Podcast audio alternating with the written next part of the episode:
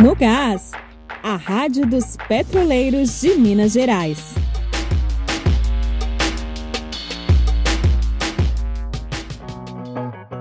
Olá! No episódio de hoje nós vamos falar sobre o 34º Congresso Estadual dos Petroleiros de Minas Gerais. Fique ligado! Está empossada a nova diretoria do Sindipetro. A reunião de posse aconteceu nesta terça-feira, dia 16, data que também marcou o fim da gestão anterior. A nova gestão foi eleita em chapa única pela categoria. Na coordenação da diretoria está Alexandre Finamori, que já vinha atuando como diretor na gestão passada. Finamori faz uma projeção do que a categoria pode esperar de atuação do sindicato para o próximo período. A nova diretoria do Sindipetro Minas Gerais, que toma posse agora, coletivo esse que é um esforço de unidade em prol da luta contra a privatização e desmonte da Petrobras, já assume em meios a vários ataques.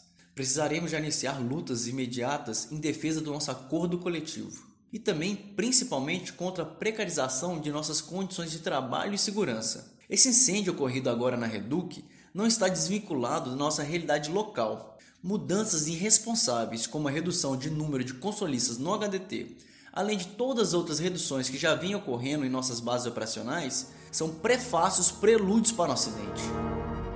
Atenção petroleiro! Entre os dias 26 e 27 deste mês vai acontecer o 34º Congresso Estadual dos Petroleiros de Minas Gerais.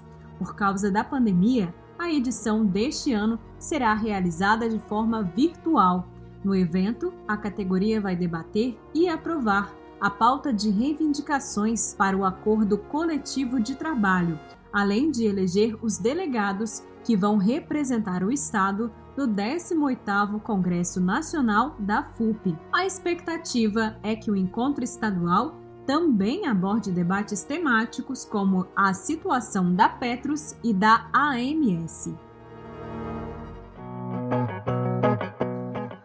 Hoje nós ficamos por aqui. O próximo episódio da Rádio No Gás vai ao ar na terça-feira, dia 23. Enquanto isso, fique ligado no site da categoria, sindipetro.org, e também siga as redes sociais do sindicato.